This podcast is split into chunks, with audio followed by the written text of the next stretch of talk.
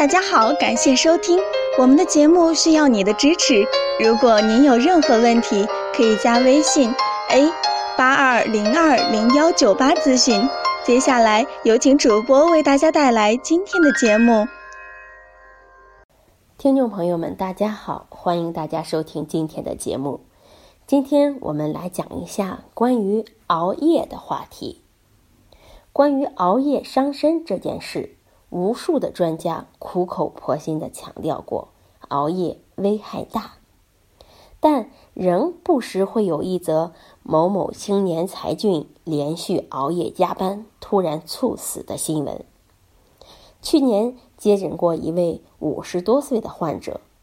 这位患者是因为有一阵子老是记不住东西，无论是别人对他的叮嘱，还是自家大门的钥匙，他都有可能记不住。这些症状让他怀疑是不是老年痴呆的前兆。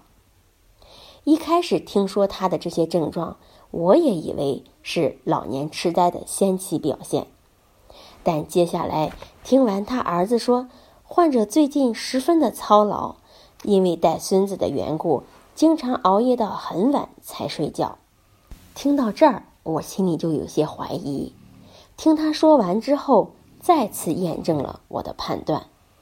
于是我对他儿子说：“这种情况是老年痴呆的可能性不大，我认为是长期带孙子熬夜产生的并发症。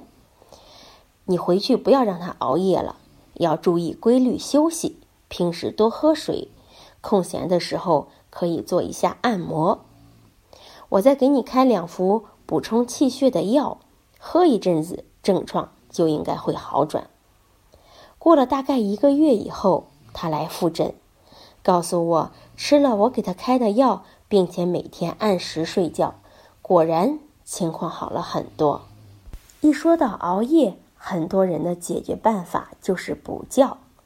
补觉是熬夜后的救命稻草，但再次提醒一句：补觉并不能消除熬夜带来的伤害。只有通过早起、午睡和饮食方面的长期调节，才能改善熬夜带来的弊病。